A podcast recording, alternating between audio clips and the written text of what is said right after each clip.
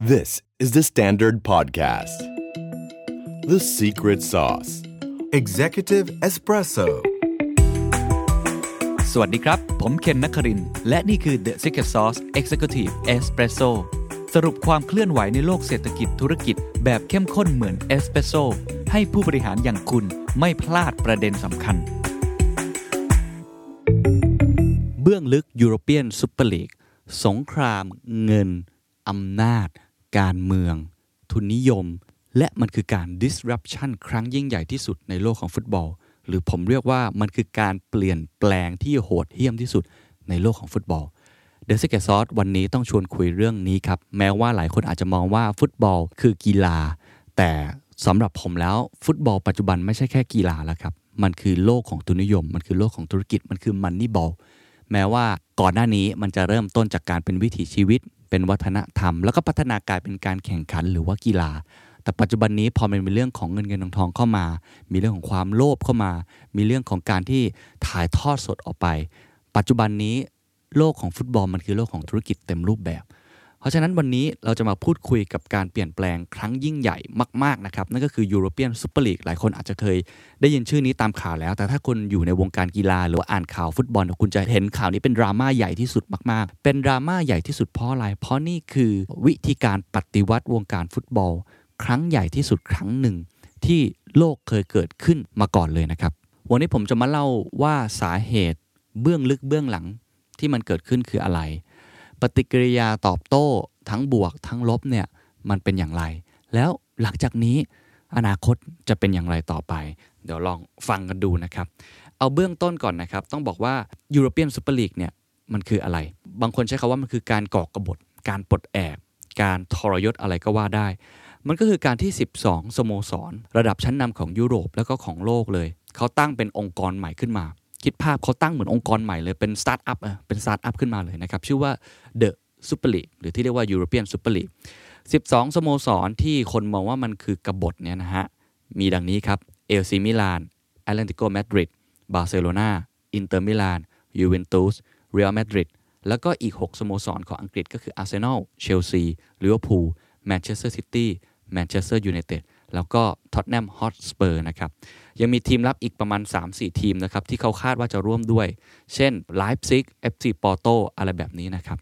สำหรับคนที่ไม่ได้อยู่ในวงการฟุตบอลต้องเข้าใจอย่างนี้ก่อนครับว่าปกติเนี่ยครับฟุตบอลเนี่ยเขาแข่งขันกันเป็นลีกลีกลีกในประเทศของตัวเอง ก็จะเหมือนกับการแข่งขันในเชิง ระดับตำบลอำเภอ จังหวัดภูมิภาคไปจนถึงระดับประเทศ เขาก็จะมีลีกของเขา แข่งกันเป็นเรื่องปกติกันไป ลีกมันก็เยอะครับ เพราะว่ามันก็มีทีมที่อาจจะยังไม่เก่งนักเป็นสมัครเล่น จนไปถึงระดับท็อปของประเทศคือลีกที่ดีที่สุด มันก็จะเป็นลักษณะแบบนั้นถูกไหมฮะแล้วก็มันก็มีลีก ใหญ่ที่สุดของยุโรป ยุโรปถือได้ว่าเป็นศูนย์กลางของโลกฟุตบอลที่พัฒนา ทั้งในแง่ของทุนนิยม พัฒนาทั้งในแง่ของเป็นแรงดึงดูดของนักเตะที่เก่งที่สุด แล้วก็คนทั่วโลกสนใจสุด เรียกได้ว่าเป็นเป็นท็อปอะสนุกที่สุดนะครับเขาก็จะมีลีกอีกลีกหนึ่งที่เรียกว่าเป็นแชมเปี้ยนส์ลีกก็คือเอาทีมที่เก่งที่สุดมาเจอกัน เช่นเอาทีมจากอังกฤษที่ดีที่สุดเอาแชมป์จากฝรั่งเศส จากอิตาลีมาเจอกัน แล้วก็หาทีมคือเป็นเจ้ายุโรปที่ดีที่สุด ก็จะมีหลายถ้วยนะครับ ทั้งยูฟาแชมเปี้ยนส์ลีกก็คือถ้วยที่ใหญ่ที่สุด ใครได้แชมป์ในแต่ละปีก็คือเป็นทีมฟุตบอลที่เก่งที่สุดในยุโรป หรือบางคนบอกว่ามันคือเก่งที่สุดในโลกก็ว่าได้ แล้วก็จะมีถ้วยรองๆลงมาของยุโรปอีกเช่น อาจจะเป็นชื่อยูฟาคัพหรือถ้วยอื่นก็ว่ากันไป อันนี้คือรูปแบบแบบปกติครับ นั่นหมายความว่าแต่ละสโมสรฟุตบอลเนี่ยนะครับ ส่วนใหญ่เขาก็จะมีการเล่นใน 2 ถ้วย 2 ถ้วยหลักๆหนึ่งก็คือถ้วยในประเทศ ซึ่งถ้วยในประเทศก็จะมีแบบลีกลีกก็คือเจอกัน ทั้งปีกับแบบที่เป็นระดับถ้วยถ้วยก็คือเล่นแบบน็อกเอาท์แล้วก็เล่นระดับลีกยุโรปก็คือไปเจอกับทีมอื่นๆ นอกประเทศที่ปกติจะไม่ค่อยได้เจอสักเท่าไหร่ ส่วนใหญ่เขาก็จะเล่นกันแบบนี้ ทีนี้สิ่งที่เกิดขึ้นก็คือว่าจู่ๆเนี่ยไอ้สิทีมที่ผมพูดเมื่อกี้ก็รวมตัวกัน แล้วบอกว่าเฮ้ยกูไม่เอาละกูจะไม่แข่งแบบเดิมแล้วไอ้แข่งแบบยุโรปแบบเดิมเนี่ยเหตุผลเพราะเงินที่ได้เนี่ยมันไม่คุ้มค่าค่าลิขสิทธิ์ที่ตอบแทนได้ มันถูกหารออกไปเยอะเกินไป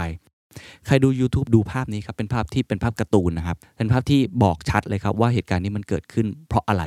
เพราะว่าทีมใหญ่ ๆ ส่วนใหญ่พวกนี้คิดภาพเหมือนเป็นโลกธุรกิจเลย เป็นบริษัทขนาดใหญ่ที่ดังที่สุดท็อปของโลกธุรกิจเลย เขารู้สึกว่าตัวเองได้เค้กชิ้นส่วนของไอ้พิซซ่าส่วนแบ่งเนี่ยน้อยเกินไป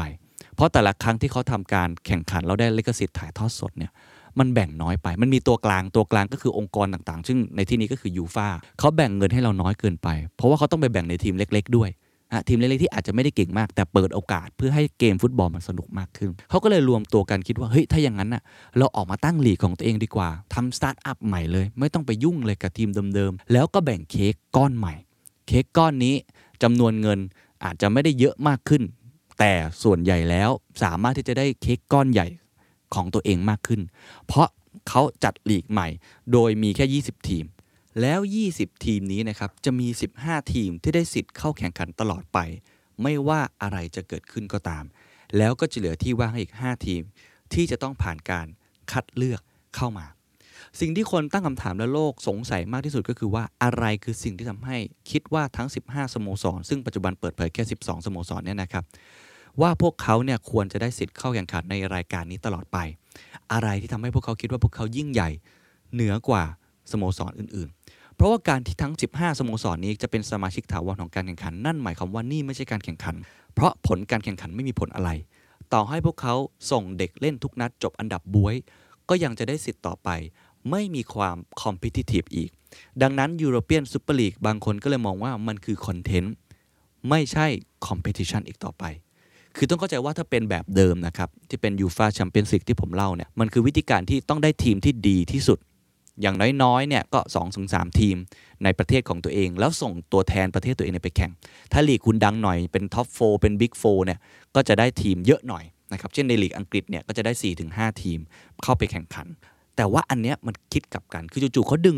ทีมที่ดีที่สุดของโลกมาเลย ซึ่งดีที่สุดความหมายเขาก็คือใหญ่ที่สุดนั่นแหละ มีเงิน มีแฟนคลับ มีวิธีการจัดการ แล้วก็มีตำนานมีประวัติศาสตร์ ซึ่งพวกนี้ปกติแล้วเขาคือขาประจำของไอ้ยูฟาแชมเปี้ยนส์ลีกคือรายการนั้นอยู่แล้วจู่ๆเขาแยกตัวออกมาแล้วก็บอกว่าเอ้ยแข่งกันเองดีกว่า ไม่ต้องไปยุ่งกับใครแล้วขอแข่งกันเอง แล้วก็มีกันอยู่ 15 ทีม ไม่มีการตกชั้น ไม่มีการไม่ได้แข่งขัน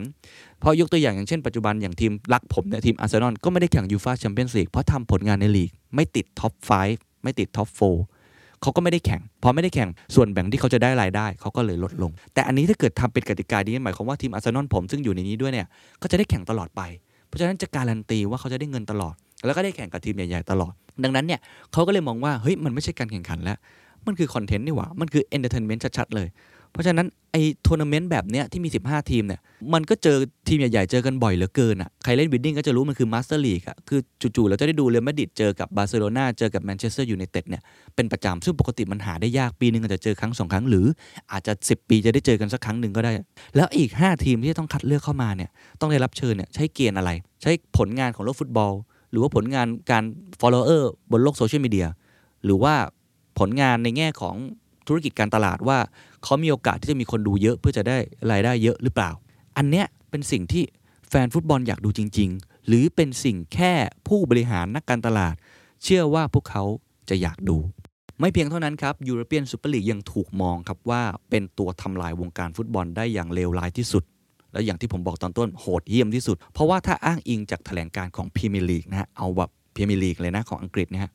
มีการระบุเลยว่าปกติแล้ว รายการฟุตบอลในระดับสูงสุดอย่างแชมเปี้ยนส์ลีกมันคือความฝันของคนครับ คิดภาพครับ แฟนบอลเนี่ยฝันอยากจะเห็นทีม ได้ไปดวลกับทีมคู่แข่งที่อยู่บนจุดสูงสุดของยุโรปสมมติว่าทีมของคุณเนี่ยไม่ได้อยู่ใน 15 ทีมนั้นอะเป็นทีมเล็ก ๆ ในเมืองเล็ก ๆ สักเมืองหนึ่งในยุโรปอาจจะอยู่ในอิตาลีอยู่ในอังกฤษ อย่างเช่น อาจจะเป็นทีมนิวคาสเซิลสมมตินะฮะเขาก็อยากเห็นทีมตัวเองที่ค่อย ๆ ไต่เต้าหรือเลสเตอร์ซิตี้ที่มีเจ้าของเป็นคนไทยอย่างคิงพาวเวอร์เนี่ย ก่อนหน้านี้ก็ไม่เคยได้ไปแชมเปี้ยนส์ลีกเพิ่งได้มาไปได้ไม่นานเพราะฉะนั้นมันเป็นเหมือนความฝันของพวกเขาที่จะต้องทำให้ถึงมาตรฐานนั้นให้ได้ นักฟุตบอลเองก็ฝันครับอยากจะมีโอกาสได้เล่นในรายการระดับนี้ สักครั้งในชีวิต หรืออย่างน้อยก็สัมผัสถ้วยแชมป์นี้ ความฝันนี้ทำให้ทุกคนเนี่ยพยายาม แต่ว่าไอตัวยูโรเปียนซูเปอร์ลีกเนี่ยมันถูกกล่าวหาว่ามันเป็นตัวทำลายความฝัน มันจะมีประโยชน์อะไรให้พยายามครับสมมุติผมอยู่นิวคาสเซิลเนี่ยมันจะมีประโยชน์อะไรผมพยายาม เพราะว่า สุดท้ายแล้วผมไม่มีสามารถได้รับเชิญ โอกาสน้อยมาก ที่จะได้รับเชิญไปแข่งถ้วยนี้ แล้วสุดท้ายทุกกลางสัปดาห์มันก็จะเจอไอทีม 15 ทีมเนี้ยลงสนามกันอยู่แบบนี้เท่านั้นเอง และถ้ามองในเชิงของระดับอีโคซิสเต็มของวงการฟุตบอลเนี่ยหรือวงการกีฬาเนี่ยเราจะเห็นเลยว่า ถ้าเกิดเกิดระบบนี้ขึ้นจริง มันมีโอกาสที่จะทำลายระบบของเกมฟุตบอล ตั้งแต่ฐานรากที่จะขาดน้ำในการหล่อเลี้ยง ซึ่งส่วนหนึ่งมันมาจากส่วนแบ่งของเงินรายได้ที่มาจากรายการฟุตบอลระดับแชมเปี้ยนส์ลีกที่ปีหนึ่งสูงกว่า 3,000 ล้านยูโร เขาสามารถที่จะแบ่งปันให้กับฟุตบอลระดับรากหญ้าได้ เพื่อเอานำไปพัฒนา หรือว่าระบบสาธารณูปโภคสู่ชุมชนต่างๆ เพราะฉะนั้นปฏิกิริยาหลายคนก็เลยค่อนข้างที่จะผิดหวังกับเรื่องนี้มากๆครับ ยกตัวอย่างเช่นแกรี่เนวิลครับ ซึ่งเป็นอดีตนักเตะแมนเชสเตอร์ยูไนเต็ดออกมาพูดเลยนะฮะ ว่าความรู้สึกของเขาคือขยะแขยง แล้วก็บอกเลยว่าอยากให้ทีมของเขาเองนะฮะแมนเชสเตอร์ยูไนเต็ดเนี่ยมีการถูกลงโทษถึงขั้นปรับตกชั้นไปเลย คือถึงขั้นแบบนั้นเลย แม้ว่าไอตัว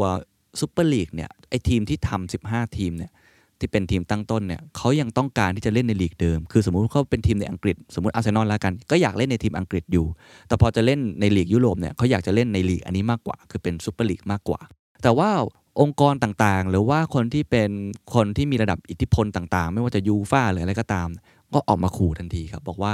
ถ้าทำแบบเนี้ย เขาจะอาจจะไม่ให้ทีมพวกเนี้ยได้เล่นในลีกของตัวเองเลย คือในลีกระดับประเทศตัวเองยูก็ไม่มีโอกาสได้เล่นตัดสิทธิ์เลย นักเตะทุกคนที่อยู่ในทีมทีมเหล่านี้จะหมดสิทธิ์การเล่นฟุตบอลโลกและยูโรทันที หรือฟุตบอลยุโรปทันที โอ้โหซึ่งมันเป็นปฏิกิริยาตอบโต้ที่ค่อนข้างรุนแรงมาก นั่นหมายความว่าเขามองเลยครับว่าไอการแหกข้อการก่อกระบฏครั้งนี้มันคือการทำลาย วงการฟุตบอลขั้นสุดมากๆ แต่ว่าวันนี้ที่ผมจะมาเล่าเนี่ยไม่ได้จะมาเล่าแค่ว่า ไอการปะทะกันเนี่ยมันเกิดขึ้นแบบไหน แต่จะเล่าเชิงลึกครับว่า การออกมาประกาศจัดตั้งยูโรเปียนซูเปอร์ลีกครั้งนี้ มันไม่ใช่สงครามระหว่างความดีและความเลวไม่ใช่การต่อสู้ระหว่างหลักการกับเงิน เพราะที่ผมพูดเนี่ยมันเหมือนจะไปกล่าวให้ร้ายกับคนที่เป็นผู้ก่อตั้งยูโรเปียนซูเปอร์ลีกระดับหนึ่ง แต่ที่สุดแล้วถ้ามองกันด้วยสายตาที่เป็นกลาง มองกันด้วยเชิงความเป็นจริงที่เกิดขึ้น สุดท้ายแล้วมันคือสงครามระหว่างเงินกับเงินครับ มันคือการเมืองสองขั้ว มันคืออำนาจสองขั้ว มันไม่มีถูกไม่มีผิดไม่ใช่ว่าฝั่งหนึ่งดี แล้วก็ฝั่งหนึ่งร้าย และนี่ก็ไม่ใช่ครั้งแรกที่เกิดขึ้นในประวัติศาสตร์ของเกมฟุตบอลด้วยครับ และการที่จะเข้าใจเหตุผลของการก่อตั้งยูโรเปียนซูเปอร์ลีกเนี่ยนะครับต้องเข้าใจ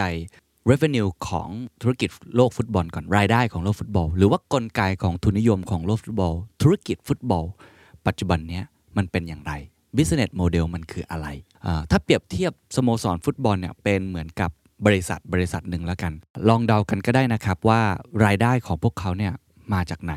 หลักๆเนี่ยมาจาก 3 ส่วนครับ อันที่ 1 ก็คือพวกตั๋วการแข่งขันเขาเรียกว่า match day ตั๋วการแข่งขัน หรือว่าอื่นๆ เช่นอาจจะเป็นพวกของที่ระลึกเสื้อผ้าอะไรต่างๆ แบบนั้น ส่วนที่ 2 คือ broadcasting broadcasting ก็คือลิขสิทธิ์ การถ่ายทอดสด ส่วนที่ 3 คือ commercial เรื่องของสปอนเซอร์เรื่องของการขายพวกโลโก้ต่างๆ ในสนามขายโลโก้ต่างๆ บนเสื้อ หรือว่าอาจจะเป็นเรื่องของการนำทีมของเราไปทำการตลาดต่ออะไรแบบนั้น 3 ส่วนหลักๆนะครับให้ถ่ายครับว่ารายได้ส่วนไหนเยอะที่สุด อันนี้เอาแบบค่าเฉลี่ยแล้วกันนะ เพราะว่าแต่ละทีมบางทีก็อาจจะไม่เท่ากันนะครับ ค่าเฉลี่ยออกมาครับ ส่วนใหญ่แล้วรายได้ที่เยอะที่สุดมาจาก broadcasting ครับ มาจากลิขสิทธิ์การถ่ายทอดสด เพราะว่าคุณสามารถที่จะได้ลิขสิทธิ์มาถ่ายทอดไปทั่วโลก ยิ่งถ้าเกิดคุณสามารถลงแข่งขันได้เยอะ คือลงแข่งขันเกมที่คนทั่วโลกสนใจ เช่น คนไทยสนใจพรีเมียร์ลีก คนไทยสนใจยูฟาแชมเปี้ยนส์ลีก คนไทยสนใจถ้วยแบบนี้มากกว่าจะสนใจถ้วยเล็ก ๆ แบบนี้เป็นต้น นั่นหมายความว่าส่วนแบ่ง ที่คุณจะได้เงินก็จะได้เยอะกว่า ทีมต่างๆ ก็เลยพยายามที่จะเข้าแข่งขันในยูฟาแชมเปี้ยนส์ลีกแบบนี้เป็นต้นเพราะว่ามันคือเม็ดเงินที่มหาศาลเอามาบริหารทีมได้ ลองดูภาพนี้ตามก็ได้ครับ ใครดู YouTube นะครับจาก Statista นะครับเขาทำมาค่อนข้างดีเป็นปี 2018-2019 รายได้ top 20 ของสโมสรนะครับเขา break down มาให้ดูเลยเป็น 3 ก้อนเลย ตั้งแต่ Match Day Broadcasting แล้วก็ Commercial ก็จะเห็นเลยว่าอันดับที่ 1 คือบาร์เซโลนาอันดับที่ 2 เรอัลมาดริดอันดับที่3แมนเชสเตอร์ยูไนเต็ดอันดับที่4บาเยิร์นมิวนิกอันดับที่5ปารีสแซงต์แชร์แมงแล้วก็จะเห็นเลยว่าส่วนใหญ่แล้วก็คือสีเข้มก็คือ broadcasting เนี่ยจะเยอะสุด แม้ว่าถ้าเป็นทีมใหญ่ๆเนี่ยนะครับเขาหาเงินจากทางอื่นเก่ง คือหาเงินจาก commercial เก่งนะครับสปอนเซอร์อะไรพวกนี้เขาเก่งเขาอาจจะมีสัดส่วนมากกว่า แต่ว่าถ้าลองดูเนี่ยทีมลงไปข้างล่างเนี่ยนะครับประมาณอันดับ 10 ลงไปเนี่ยอย่างเช่นยูเวนตุสอาร์เซนอลลงไปเนี่ยก็จะเริ่มเห็นแล้วว่าลิขสิทธิ์การถ่ายทอดสดเป็นสัดส่วนเปอร์เซ็นต์ที่ เยอะกว่าอันนี้พอเห็นแล้วก็จะเริ่มเห็นภาพแล้ว ว่าทำไมเขาถึงมองว่าตัวลิขสิทธิ์การถ่ายทอดสดไอ้ถ้วยที่เขาแข่งอยู่เนี่ยเขาได้ส่วนแบ่งที่ไม่ค่อยเป็นธรรมนัก ซึ่งถ้าดูจากกราฟเนี่ยไอ้ยี่สิบทีมเนี่ยก็เกือบหลายทีมนะเกือบจะทั้งหมดอะเกินครึ่งในนี้ก็คือคนที่ก่อตั้งไอ้ยูโรเปียนซูเปอร์ลีกนั่นเองนะครับแล้วรายจ่ายล่ะครับ ลองคิดภาพว่าแล้วรายจ่ายของทีมพวกนี้มาจากไหนอ่าแน่นอนเรื่องโสหุยการบริการจัดการ บริหารต่างๆ ในสนามนะครับ อันนี้ส่วนหนึ่งเนาะต้นทุนการตลาดอะไรก็ส่วนหนึ่ง แต่ส่วนใหญ่แล้วต้นทุนที่แพงที่สุดของทีมฟุตบอลอะให้เดาครับ ก็แน่นอนครับก็คนนั่นแหละฮะก็เบิดพนักงานของเขานะครับพนักงานของเขาคือนักฟุตบอลนั่นแหละแพงที่สุดแล้วยิ่งตอนนี้ค่าตัวมันเฟ้อมาก ๆนะครับ มันก็เลยทำให้เขามีรายจ่ายที่ค่อนข้างเยอะมาก ๆนะครับเป็นรายจ่ายที่สูงขึ้นเรื่อยๆ เพราะว่าการซื้อตัวนักเตะมาก็แพงแล้วนะฮะ ไหนยังจะต้องจ่ายค่า เหนื่อยเขาอีกในแต่ละสัปดาห์เนี่ยโอ้โหมันมันมันแพงมากเลยเป็นบางทีมันเป็นหลักหลายร้อยล้านปอนด์ใช่ไหมฮะเพราะฉะนั้นเนี่ยนี่คือรายจ่ายหลักๆ ซึ่งก่อนหน้านี้มันก็โอเคครับโอเคก็คือว่าเหมือนกับรายรับก็ยังมากกว่ารายจ่ายอยู่ แต่ชนวนสำคัญที่สุดที่ทำให้การเกิดขึ้นของไอการ disruption ครั้งนี้มันเกิดขึ้นในช่วงเวลาแบบนี้ก็คือเรื่องของโควิด -19 หลายคนถ้าตามข่าวจะพอทราบครับว่าโควิด -19 เนี่ยมันเป็นตัวเร่งปฏิกิริยา ให้ยูโรเปียนซูเปอร์ลีกเกิดขึ้นเร็วขึ้น เพราะว่ามันเกิดผลที่เป็นผลร้าย ตอนนี้การถ่ายทอดสดเราจะเห็นเลยว่าคนดูในสนามเนี่ยไม่มีนะเกิดเกิดโควิด19แล้วตุลาคมที่ผ่านมาครับยูฟาก็ได้ส่งจดหมายถึง 55 สมาคมที่เป็นสมาชิกเพื่อแจ้งว่าไอโควิด -19 เนี่ยส่งผลกระทบต่อรายได้รวมของแชมเปี้ยนส์ลีกแล้วก็ยูโรปาลีกก็คือถ้วยรองลงมา มากกว่า 500 ล้านปอนด์ในฤดูกาล 2019-2020 นั่นหมายถึงการที่ทุกสโมสรที่เข้าร่วมแข่งขันจะมีรายได้น้อยลงจากที่มีการประเมินไว้ราว 4%ในอีก 5 ฤดูกาลข้างหน้า รายได้ที่ลดลงนั้นสวนทางกับรายจ่ายที่มากมายมหาศาล ซึ่งเป็นที่ยอมรับกันนับเพราะว่า ไม่ว่าแชมเปี้ยนส์ลีกจะให้ผลตอบแทนมากแค่ไหนก็ตาม มันไม่เคยพออยู่แล้วฮะสำหรับเหล่าสโมสรระดับชั้นนำที่จะต้องอย่างที่ผมกล่าวไปแล้วก็คือ ลงทุนในการซื้อผู้เล่นระดับซูเปอร์สตาร์เข้ามา ค่าเหนื่อยต่าง ไม่นับเงินที่ต้องจ่ายกับพวกเอเจนต์อะไรต่างๆ อีกทำให้ไอ้ความตึงเปรี๊ยะทางการเงินที่เกิดขึ้นเนี่ยนะครับเขาก็เลยอยากจะหารายได้จากทางอื่นที่มากกว่าเดิม ก็เลยเข้าสู่ของการแยกตัวเพื่อหารายได้เพิ่ม แล้วก็ถึงจุดที่เหมือนกับวงการอื่น ๆ เลยครับ คือการตัดตัวกลางยูฟาก็คือตัวกลางหนึ่งใช่ไหมฮะเขาต้องตัดตัวกลางออก ที่ส่วนใหญ่แล้วยูฟาเขามาบริหารจัดการผลประโยชน์เขารู้สึกว่าผลประโยชน์ที่ได้นั้นมันมันไม่ได้ อย่างที่ พวกเขาต้องการ อันนี้คือชนวนหลักๆ ที่เกิดขึ้น แต่จริงๆ แล้วในประวัติศาสตร์ ก็เคยเกิดขึ้นลักษณะแบบนี้มามากมายแล้วเหมือนกันคือการต่อรองเชิงอำนาจแบบนี้ เกิดขึ้นมาเยอะมาก ไม่ใช่แค่ในระดับยุโรปเพียงเดียวแต่ในระดับประเทศ ก็เกิดขึ้นแบบนี้ และผลพลอยได้ที่เราเห็นมาไม่ว่าจะพรีเมียร์ลีกหรือถ้วยฟุตบอลแบบต่างๆเนี่ยก็เกิดขึ้นจากลักษณะแบบนี้ เดี๋ยวผมจะเล่าประวัติศาสตร์สั้น ๆ ของการต่อรองในเชิงอำนาจแบบนี้ เพื่อจะได้มีความเข้าใจเรื่องนี้มากยิ่งขึ้นนะครับ ผมให้ดูภาพนี้ก่อนครับ เป็นภาพปกหนังสือพิมพ์เลกิฟนะครับหนังสือพิมพ์ของฝรั่งเศสนะครับ ภาพปกเนี่ยมีคนสองคนอยู่ด้านซ้าย มีถ้วยยูฟาแชมเปี้ยนส์ลีกอยู่ตรงกลาง แล้วก็มีอีก2คนอยู่ด้านขวานะครับ แล้วพาดหัวตรงกลางเขาเขียนว่า สงครามคนรวย ข้างซ้ายก็คือมหาอำนาจเดิมที่ต้องการจะเป็นมหาอำนาจใหม่ พวกเขาก็คือฟอเรนติโนเปเรสประธานสโมสรเรอัลมาดริดซึ่งตอนนี้เป็นประธานซูเปอร์ลีกด้วย แล้วก็อันเดรอาอันเยลีประธานสโมสรยูเวนตุสนะครับ ข้างขวาคือคาร์ลไฮส์รูเมนิเก้ประธานสโมสรไบเยร์นมิวนิกแล้วก็นาเซอร์อัลเคเลฟีประธานสโมสรปารีสแซงต์แชร์แมงซึ่งสองสโมสรใหญ่นี้ที่รวยมากๆเหมือนกันจากเยอรมนีแล้วก็ฝรั่งเศสเนี่ยไม่เห็นด้วยกับซูเปอร์ลีกต้องการที่จะเป็นมหาอำนาจเดิมที่ยังภักดีต่อระบบเก่า ส่วนตรงกลางก็คือตัวยูฟ่าเขาก็คือในฐานะที่เป็นผู้คุมกฎ แล้วก็เรื่องของผลประโยชน์นะครับ อันเนี้ยจะได้เห็นตัวละคร 3 ตัวชัด ๆ เลยว่านี่คือตัวละครที่กำลังต่อรองในเชิงอำนาจกันอยู่ เรื่องเหล่านี้ไม่ได้เพิ่งเกิดขึ้นนะครับการต่อรองเชิงอำนาจลักษณะตัวละครเหล่านี้เคยเกิดขึ้นมาแล้ว ในอดีตมีการปล่อยข่าวออกมาจากสื่อจอมขุดคุยจากเยอรมนีเดอะสปิเกลเคยบอกไว้ว่ามันมีความต้องการที่จะตั้งไอ้ลีกแบบเนี้ย มาสักพักหนึ่งแล้ว จะมีทีมเข้าร่วมออกมา 16-18 ทีม เล่นระบบเหย้าเยือนตลอดในช่วงฤดูกาลปกติ แล้วก็อาจจะมีการตัดสินด้วยการเพลย์ออฟในลีกจะมีทีมผู้ก่อตั้งประมาณ 12 ทีม แล้วก็มีการปกป้องไม่ให้เผชิญกับความยากลำบากจากการตกชั้นนะก็คล้ายๆกับตอนนี้เลยนะคล้ายๆกับไอ้ซูเปอร์ลีกคล้ายๆกัน รูปแบบการแข่งขันเนี่ยก็คล้ายๆกับ NBA สไตล์ เป็นการแข่งขันแบบปิด ไม่มีการตกชั้นอย่างที่ผมบอก แล้วก็จุดสำคัญที่สุดก็คือในงานนี้มี เรื่องของแบ็กอัพระดับก็อดซิล่าก็คือ JP Morgan อ่าทุกท่านรู้จักเป็นอย่างดีแล้วยักษ์ใหญ่ทางการเงินของโลก ที่กระโดดเข้ามาร่วมด้วย อันนี้เคยมีความคิดแบบนี้อาร์เซนเวนเกอร์ครับอดีตผู้จัดการทีมอาร์เซนอลก็เคยพูดถึงเรื่องนี้ เคยออกมาบอกว่า ผมคิดว่ามีความเป็นไปได้ ที่จะเกิดขึ้นลักษณะแบบนี้ The New York Times ครับก็เคยมีสกู๊ปพิเศษรายงานเกี่ยวกับการจัดการแข่งขัน ซึ่งทางฟอเรนติโนเปเรสประธาน เรอัลมาดริดนะครับได้พบกับจานนี่อินฟันติโนประธานฟีฟ่ามีแผนการที่จะจัดการแข่งขันในยุโรปแบบปิด แต่ก็จะมี 2 ดิวิชั่น ซึ่งจะนำสโมสรเหล่านี้ออกจากการควบคุมของยูฟาแล้วก็การแข่งขันภายในประเทศ โดยรายการใหม่นี้จะเชื่อมโยงไปสู่รายการชิงแชมป์สโมสรโลกที่ฟีฟ่าก็พยายามจะปรับโฉมใหม่เช่นกัน ดังนั้นจะเห็นได้ครับว่าเรื่องพวกนี้มีการพูดคุยในทางลับมาโดยตลอด แล้วก็มีข่าวหลุดออกมาบ้าง ตามที่พวกเขาต้องการจะส่งสัญญาณว่าเอ๊ะสังคมภายนอกเนี่ยรู้สึกยังไงกับแบบนี้ จริง ๆ ก็มีอดีตอื่นๆที่น่าสนใจอีกนะครับโลกลูกหนังเคยเจอเหตุการณ์ลักษณะแบบนี้มาก่อน ในวงการฟุตบอลยุโรปมีการพูดถึงซูเปอร์ลีกกันมาตั้งแต่ปี 1980 แล้วครับ ผู้คิดค้นตอนนั้นก็คือซิลวิโอ แบร์ลุสโคนีเจ้าของสื่อยักษ์ใหญ่ในอิตาลี แล้วก็เป็นอดีตผู้นำเนาะของอิตาลีด้วยแล้วก็เอซีมิลานด้วยนะครับเขามองเห็นหนทางในการทำเงินให้มากกว่าเดิม ผลลัพธ์ก็คือการเปลี่ยนแปลงของฟุตบอลยูโรเปียนคัพซึ่ง ยูโรเปียนคัพมันคือรายการสูงสุดของยุโรปเดิมก็คือยูฟาแชมเปี้ยนส์ลีกในตอนนี้นะครับ ซึ่งเขามีการ rebrand ออกมา การต่อสู้ระหว่างสโมสรแล้วก็ยูฟามีขึ้นตลอดเวลาก็คือระหว่างคนที่เป็นทีมฟุตบอลทีมบริหารกับผู้กุมกฎเนี่ยนะฮะในปี 1997ครับมีการข่มขู่ที่จะแยกตัวออกมา ซึ่งสุดท้ายครับก็นำไปสู่การเปลี่ยนแปลงครั้งใหญ่ของแชมเปี้ยนส์ลีกที่จากเดิมจะให้สิทธิเฉพาะทีมแชมป์ของแต่ละประเทศ ให้เพิ่มทีมรองแชมป์เข้าไปด้วย ในปี 2008 ครับ กลุ่มทีมมหาอำนาจในนาม G14 G14 อะเหมือน G7 อะไรอย่างนี้เลยเนาะก็ยังมีการขู่ว่าจะแยกตัวเหมือนเดิม ซึ่งมีทีมทั่วยุโรปเข้าร่วมขบวนการด้วย ก่อนที่จะจบลงเมื่อทุกฝ่ายเนี่ยพอใจในผลประโยชน์ที่เคยได้รับนะครับ เห็นไหมครับ มันมีลักษณะแบบนี้มาอยู่แล้วนะครับ คือความไม่พอใจของมหาอำนาจ ที่เป็นทีมยักษ์ใหญ่ที่เขารู้สึกว่าเขาได้รับส่วนแบ่งไม่ไม่มากพอ กับคนที่เป็นผู้กุมกฎ นะครับหรือผมเรียกว่าเป็น institution ละกันเป็นสถาบัน คนที่คอยที่จะดูแลผลประโยชน์ทั้งหมดนะครับไม่ใช่แค่ในระดับยุโรปนะครับ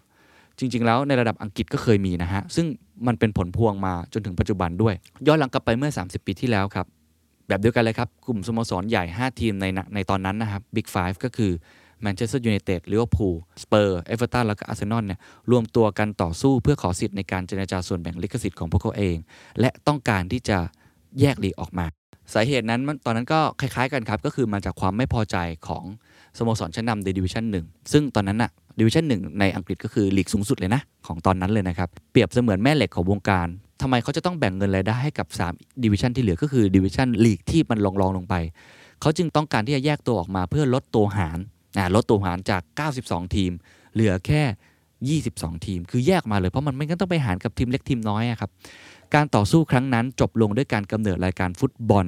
ที่เรื่องชื่อที่สุดในโลกปัจจุบันก็คือพรีเมียร์ลีกนั่นเองครับเนี่ยเพราะฉะนั้นพรีเมียร์ลีกที่เราดูกันอยู่ปัจจุบันนี้นะครับลีกของอังกฤษนะฮะมันเกิดขึ้นจากการต่อรองในตอนนั้น เกิดขึ้นตั้งแต่ปี 1992 แล้วก็ผู้ที่ได้รับผลประโยชน์จากการต่อสู้ครั้งนั้นก็คือ Sky Sport ที่ปั้นพรีเมียร์ลีกจนโด่งดัง เพราะเป็นคนนำมาถ่ายทอดสดถูกไหมฮะ แม้ว่าจะส่งผลกระทบต่อวัฒนธรรมฟุตบอลชาวอังกฤษที่ไม่เหมือนเดิมอีกต่อไป Sky Sport ตตอนนั้นเขาใช้คำว่าเป็นเป็นสโลแกนว่า a whole new ball game ซึ่งก็จริง เพราะว่ามันเปลี่ยนจากโลกที่เป็นการแข่งขันอย่างที่ผมบอกแล้ว กลายเป็น entertainment เต็มรูปแบบก็คือถ่ายทอดสดออกไป กลายเป็นทุนนิยมเต็มรูปแบบ เพราะฉะนั้นความพยายามในการแยกตัวหรือการช่วงชิงอำนาจระหว่างสโมสร หรือบริษัทเนี่ยนะครับกับองค์กรฟุตบอล หรือผู้คุมกฎเนี่ยนะไม่ใช่เรื่องใหม่เลย แต่เป็นสิ่งที่เกิดขึ้นมาโดยตลอด เพราะเป้าหมายหลักก็คือผลประโยชน์ที่หอมหวน คือเงินทองที่หอมหวาน แล้วก็คือความมั่งคั่งที่น่าหลงไหลนั่นเองครับ เราฟังข้อมูลจากมหาอำนาจใหม่ไปแล้ว ลองไปฟังจากสถาบันดูไหมว่าจริงๆเขาก็มีการต่อรองอยู่ตลอดนะครับองค์กรฟุตบอลเนี่ยเพราะเขารู้ครับว่าถ้าเกิดไอ้สิบสองถึงสิบห้าทีมเหล่านี้บทแอกตัวเองขึ้นมาคือแหกกฎแบบนี้ขึ้นมาเนี่ยเขาแย่เหมือนกันนะอ่าแย่เหมือนกัน เพราะว่าคุณลองคิดภาพว่ายูฟาแชมเปี้ยนส์ลีกหรือลีกระดับยุโรปเนี่ยไม่มีทีมระดับเนี้ยแข่ง ไม่มีแมนเชสเตอร์ยูไนเต็ดไม่มีแมนเชสเตอร์ซิตี้ไม่มียูเวนตุสไม่มีบาร์เซโลนาไม่มีเรอัลมาดริดแล้วเราจะดูใครครับ ถูกไหมไม่มีทีมใหญ่ ๆ เล่น ไม่มีโรนัลโดอย่างเงี้ย ไม่มีเมสซี่อย่างเงี้ย ถูกไหมฮะ เราจะดูใครล่ะครับ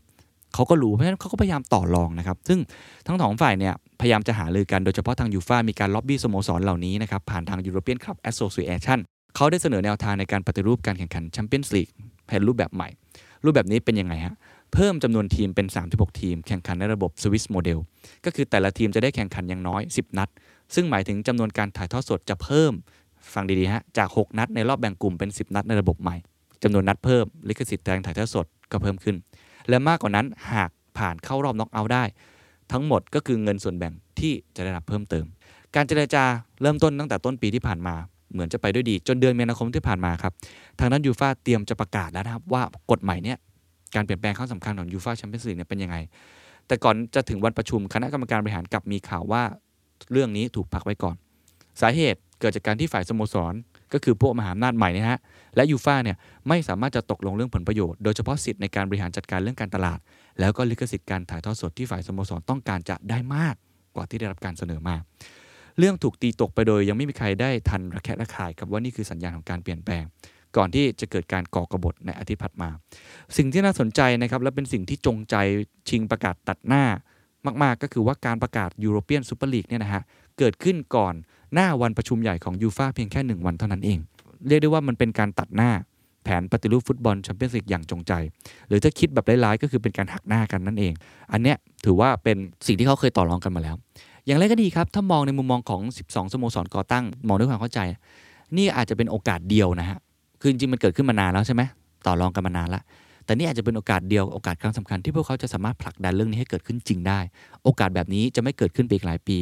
หากปล่อยให้แผนการปฏิรูปแชมเปี้ยนส์ลีกสำเร็จตามความต้องการของยูฟาคือถ้าปฏิรูปได้ คุณจะมาทำแบบนี้คนก็จะไม่พอใจกันอีก แต่โอกาสตอนนี้เป็นโอกาสที่เหมาะ เพราะว่าระบบใหม่จะมีจำนวนเกมรวมเพิ่มขึ้นมากกว่า 100 นัด และการจะได้แชมป์อาจจะต้องเล่นสูงสุดถึง 17 นัด มากกว่าระบบปัจจุบัน 4 นัดอ่ามากกว่าเดิมเงินได้เพิ่มขึ้นก็จริง แต่ว่ามันก็กลายเป็นภาระถูกไหมครับยังไม่นับอีกว่าการที่ยูฟาเองมีแผนจะเปิดตัวรายการใหม่ ที่จะเป็นเหมือนกับ tier สามอะคือเขามี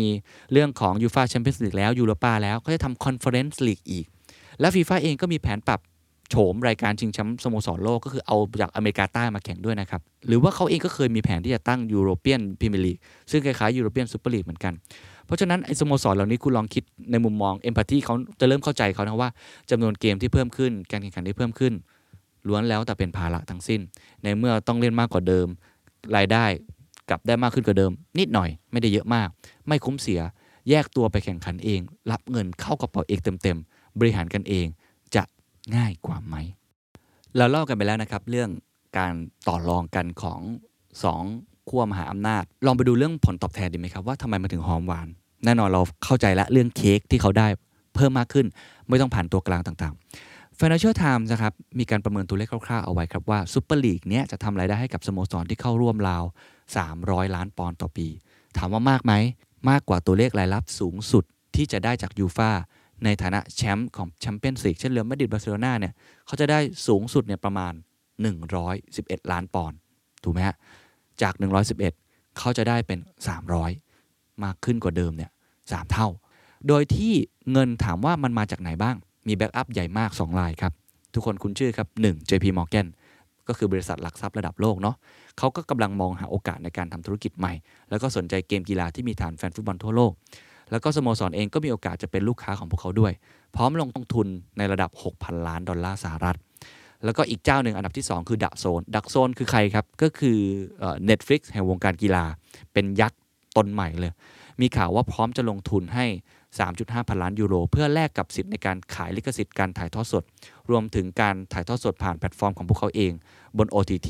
ก็คิดภาพนะครับว่าปัจจุบันเนี้ยเวลาเราจะชมผ่านการถ่ายทอดสดเนี่ยเราต้องไปซื้อลิขสิทธิ์ต่างๆนะครับซึ่งก็จะมีคนไทยทำอีกทีหนึ่งเนาะจะเป็นพวกโทรคมนาคมอย่าง True อย่างนี้เป็นต้น อันเนี้ยจะเป็นเหมือน Netflix คือเราไม่ต้องเข้าโรงหนัง เราไม่ต้องไปซื้อ DVD สตรีมมิ่งผ่าน Netflix DAZN เป็นแบบนั้น แล้วเราก็แค่สมัครผ่านไอ DAZN อันนี้ แล้วก็ดูได้เลย อันนี้ก็เป็น 2 ยักษ์ใหญ่นะครับ เอาแค่หากซูเปอร์ลีกเริ่มต้น kick off ได้สโมสรที่เข้าร่วมนะครับ เริ่มต้นเลยนะ ได้รับเงินเน้นๆเลยครับ pure ๆเลย 3,500 ล้านปอนด์ทันที โอ้โห เยอะนะฮะ เยอะมากคือได้ทันที เงินจำนวนนี้เขาก็เอาไปใช้ได้เยอะมาก ปรับปรุงสนาม ปรับปรุงสนามซ้อม ซื้อนักเตะ หรือเอาไปทำอะไรก็ได้ทั้งนั้นนะครับ และในอนาคตยูโรเปียนซูเปอร์ลีกมีโอกาสทำรายได้ที่เพิ่มขึ้นอย่างต่อเนื่อง ยั่งยืนนะครับ ไปจนถึงหลัก 10,000 ล้านยูโรภายใน 23 ปีข้างหน้าด้วยนะครับ10,000 ล้านยูโรเลยนะ เชื่อว่ามาตรฐานของการแข่งขันเนี่ยชื่อชั้นต่างๆเนี่ยมันก็คงจะดูดึงดูดอยู่แล้ว เพราะว่าเม็ดเงินก็น่าจะเพิ่มขึ้นเพราะว่าเหมือนกับเราดูเรอัลมาดริดเจอลิเวอร์พูลก็คงน่าดูกว่าเรอัลมาดริดพบบาเซลหรือว่าลิเวอร์พูลเนี่ยไปพบกับทีมเล็กๆ backup ใหญ่ตัวเลขเงินสูงเป็นเหตุผลสำคัญนะครับที่ทำให้ 12 สโมสรเหล่านี้ รู้สึกว่า เราลงเรือลำเดียวกันดีกว่า แล้วก็มาทำการ disrupt ปฏิวัติวงการครั้งใหญ่ ผมจะทิ้งท้ายด้วยคำถามสำคัญนะครับว่าแน่นอนอันนี้มันเป็นเรื่องของการต่อรองเชิงอำนาจเชิงเงิน แต่พวกเราล่ะครับ ผู้บริโภคคนที่ดูฟุตบอลเหล่านี้ เราเหมือนถูกจับเป็นตัวประกันอยู่หรือเปล่า เรื่องนี้เกิดประโยชน์จริงหรือไม่กับเกมฟุตบอลครับ ต้องบอกว่าเป็นมุมมองส่วนตัวนะครับของผมนะฮะ ซึ่งแลกเปลี่ยนกันได้นะ ผมไม่แน่ใจว่าทุกท่านคิดยังไงลอง comment กันมาได้เต็มที่นะครับ อันดับที่ 1 ถ้าเกิดขึ้นจริง ถ้าคุณเป็นแฟนทีมใหญ่ เอาข้อดีก่อน ก็คือว่าคุณก็จะได้ดูทีมใหญ่ๆเนี่ยเจอกันบ่อยขึ้น มันก็เหมือนเป็นกึ่งๆ ความฝันเหมือนกันเนาะ มันเหมือนเราได้ดูหนังฮอลลีวูดที่มีซุปเปอร์สตาร์รวมกันตลอดเวลาครับอเวนเจอร์สดูอเวนเจอร์ตลอดเวลา โอ้โห ได้ดูแบบนี้ โอ้โห ทั้งทั้งปีเลย แล้วก็ ได้ดูตลอดโดยที่เขาไม่มีการปรับตกชั้นด้วยนะครับนี่คือข้อดีอะใช่ไหมพอคิดภาพโรนโดเจอเมสซี่บ่อยขึ้น มันก็อาจจะทำให้เราสนุกขึ้นอะพูดกันว่าตามตรงก็อยากดูอะไรแบบนี้มากขึ้น หรือว่าถ้าคุณเป็นแฟนทีมใหญ่ ๆ ทีมเหล่านี้อยู่ในทีมเหล่านี้ซึ่งมีอยู่ทั่วโลกเยอะที่สุดแล้ว คุณก็คงจะแฮปปี้ดีที่ได้ดูทีมตัวเองตลอดเวลา อันนี้คือคือข้อดี ถามว่าข้อเสียหรือมุมมองที่อาจจะเป็นเชิงลบมันคืออะไรสำหรับผมเองนะส่วนตัวนะครับแม้ว่าจะเป็นแฟนอาร์เซนอลที่ ไม่ได้ติดท็อปอะไรกับเขาเลยในปัจจุบันนะเล่นไม่ค่อยดีเลย แต่ว่าได้อยู่ในไอ้ทำเนียบนี้ด้วยนะครับ เพราะว่าเป็นทีมที่มีประวัติศาสตร์ ยาวนาน แล้วก็เคยทำผลงานได้ดีมาก่อนนะครับ ก็ต้องบอกว่ามันก็รู้สึกแปลกๆเหมือนกันนะ ว่าทีมตัวเองเล่นไม่ได้ดีมาก แต่ทำไมได้ไปเล่นลีกระดับนี้ตลอดเวลา แล้วก็ไม่มีการตกชั้นเลย มันก็จะงงๆหน่อยว่าเออเราเราถึงขั้นนั้นแล้วหรออันดับที่1นนะอันดับที่2เสน่ห์ของฟุตบอลอย่างหนึ่งก็คือการที่ทีมใหญ่ ๆ เหล่านี้นาน ๆ ทีเจอกัน มันเหมือนของกินดีๆ ที่เราอยากกินทุเรียนอย่างเงี้ยฤดูกาลหนึ่งมันจะออกมาสักกี่ครั้งนะฮะถูกไหมฮะของที่มันหายากหน่อยมันก็มี value ตามกฎของเศรษฐศาสตร์ demand supply มันก็ทำให้ความอยากเราเนี่ยมันอาจจะลดลงนะพอเอาเจอกันอีกแล้วโอ้เจอกันบ่อยไปหรือเปล่าเนี่ยมันก็รู้สึกแปลกๆเหมือนกัน แล้วก็พอเจอกันบ่อย ผมว่าความมุ่งมั่นของนักเตะเอง ก็อาจจะรู้สึกว่าตัวเอง ไม่ต้องพยายามมาก แล้วก็ตัวเองค่อนข้างที่อยู่ใน ผมใช้คำว่า ผูกขาดเออผูกขาดเกมฟุตบอลเขาก็สบายลอยตัว เพราะฉะนั้นเขาเล่นห่วยแค่ไหนเขาก็ยังอยู่ในลีกแบบนี้ได้ มันก็ไม่เห็นจะรู้สึกว่าเขาต้องพยายามอะไรเลย เขาก็เล่นแบบเดิม มันก็อาจจะทำให้เสน่ห์ของฟุตบอลในตรงนี้ลดน้อยถอยลงไปด้วยนะครับอันนี้คือถ้าเกิดคุณเป็นแฟนทีมเหล่านี้เนาะแต่ถ้ามองว่าใน ecosystem ของฟุตบอลเลย อันเนี้ยเท่าที่ผมมองนะ ผมยังเห็นข้อเสียนะครับ หรือว่า อาจไม่อาจจะเรียกว่าข้อเสียแล้วเป็นเป็นข้อกังวลละกัน ซึ่งถ้าเกิดเขาแก้ได้ก็อาจจะดี อันนี้เป็นข้อกังวลที่เกิดขึ้น สิ่งนั้นก็คือมันเป็นการทำลาย ecosystem ของฟุตบอลขนาดเล็ก คือคิดภาพเหมือนกับการแข่งขันในโลกธุรกิจทั่ว ๆ ไปครับ ถ้าเราแข่งขันกันแบบเสรี ปล่อยให้กลไกการตลาดมันดำเนินด้วยตัวเอง มีแค่คนคอยมาไม่ถึงกับควบคุม แต่ว่าแค่กำกับดูแล เท่านั้นเองนะครับคนที่เป็นตัวกลางเนี่ยมันก็ทำให้ ทีมเล็กๆ คนที่อาจจะไม่ได้มีเงินถุงเงินถังมาก มีโอกาสที่จะโผล่พ้นน้ำขึ้นมา แล้วก็ทำให้แฟนบอลทีมเล็กเหล่านั้น รู้สึกมันเป็นความฝันหนึ่งที่ทีมฟุตบอลตัวเองเก่งขึ้นเรื่อยๆ พยายามมากขึ้นเรื่อยๆ จนมาถึงระดับ top ได้ ไม่ว่ามันจะมาด้วยเงินหรืออะไรก็ตามอย่างเช่น ผมยกตัวอย่างอย่างเลสเตอร์ซิตี้ที่ผมพูดไปแล้วหรือว่าแมนเชสเตอร์ซิตี้เองก็ตามทีเนี่ยที่แต่ก่อนทีมเขาก็ไม่ได้ไม่ได้ยิ่งใหญ่แบบนี้ แต่ว่าพอมีเงินอะไรเข้ามา ทีมเขาก็มายิ่งใหญ่แล้วก็โอ้โหกลายเป็นทีมระดับ top ของยุโรปไปเลย มันก็เป็นเหมือนจุดมุ่งหมายสำคัญ ที่ทำให้มันมีการพัฒนาของแต่ละทีมฟุตบอลนะครับแล้วก็มันมีความหลากหลาย เออมันมีความหลากหลายของโลกธุรกิจอะถ้ามองเป็นโลกธุรกิจนะมันมีความหลากหลายของโลกธุรกิจ เราก็จะได้เห็นทีมใหญ่ drop ลงมาบ้าง ได้เห็นทีมเล็กขึ้นมาบ้าง หรือว่าได้เห็นบริวิธีการบริหารจัดการต่างๆ แบบใหม่ ๆ เกิดขึ้น เพราะเขาก็รู้สึกว่าถ้าเกิดเขาเข้าไปอยู่ตรงตรง top ของโลกได้เนี่ยมันก็จะทำให้เขาเนี่ยได้รายได้เพิ่มขึ้นด้วยนะครับ นี่ก็คือทั้งหมดนะครับของเบื้องลึกยูโรเปียนซูเปอร์ลีกการ disrupt ครั้งใหญ่ที่สุดในโลกฟุตบอล สงครามระหว่างเงินขั้วอำนาจต่างๆ ผมก็เชื่อว่าทุกท่านที่ฟังอยู่ก็คงจะได้เห็นมุมมองที่ลึกขึ้น แล้วก็เข้าใจที่มาที่ไปมากขึ้นย้ำอีกครั้งว่าไม่ใช่เรื่องถูกผิด ไม่ใช่เรื่องของ Angels กับเดมอนไม่ใช่แบบนั้น แต่เป็นเรื่องของการต่อรองอำนาจ แต่ว่าสุดท้ายแล้วผู้บริโภคอย่างพวกเรา นักฟุตบอลก็อาจจะกลายเป็นตัวประกันไปนะครับคำถามสุดท้ายก็คือแล้วจะ ดำเนินต่อไปอย่างไร แน่นอนไม่มีใครตอบได้หรอกครับ ผมก็ไม่ทราบเหมือนกันว่าจะเป็นยังไง แต่ถ้ามองเป็นซีนารีโอนะเราก็พอที่จะเห็นอยู่นะครับสามซีนารีโออันดับที่หนึ่งก็คือแยกตัวออกอย่างชัดเจนเลย แล้วก็เด็ดขาดไปเลย แม้ว่าจะมีการต่อต้านในช่วงแรก แต่แน่นอนสุดท้ายครับทีมใหญ่ก็คือทีมใหญ่ครับแรงดึงดูดสูง ยังไงพวกเราก็ต้องไปดูทีมที่เรารัก ทั่วโลกก็คงจะต้องสนใจซูเปอร์สตาร์มากกว่า แล้วก็เอ่อลีกนี้ก็เกิดดำเนินต่อไปนะครับในขณะที่ไอ้ลีกเดิมๆที่มันมีอยู่ โดยที่มีองค์กรอย่างยูฟ่ายูฟ่าแชมเปี้ยนส์ลีกอะไรแบบเนี้ยมันก็อาจจะค่อยๆตายไปนะลดความน่าสนใจลงไป หรือถ้ามองในแง่ดีหน่อย แยกออกมาแล้วลีกเหล่านี้ก็อาจจะน่าสนใจทั้งคู่ก็เป็นไปได้ scenario ที่สองครับ ก็คือเกิดแรงต่อต้านอย่างมหาศาล จนกระทั่งซูเปอร์ลีกนี้จะต้องยกเลิกไป แล้วก็กลับไปเป็นแบบเดิม พูดง่ายๆก็คือเป็นมหาอำนาจเดิมชนะยูฟ่าชนะ แล้วก็ทุกอย่างเหมือนไม่มีอะไรเกิดขึ้น กลับไปเตะกันตามเดิมยอมความไป เพราะว่าแรงต้านมันเยอะเกินไป scenario ที่3นะครับสุดท้ายซึ่งหลายคนเชื่อว่าน่าจะเกิดขึ้นมากที่สุดนะครับต้องเล่าให้ฟังก่อนว่าการเกิดขึ้น disruption ในครั้งนี้มันไม่เหมือนการจุดพลุแล้วก็ดับไป แต่มันคือการยิงกระสุนห่าใหญ่ของปืนใหญ่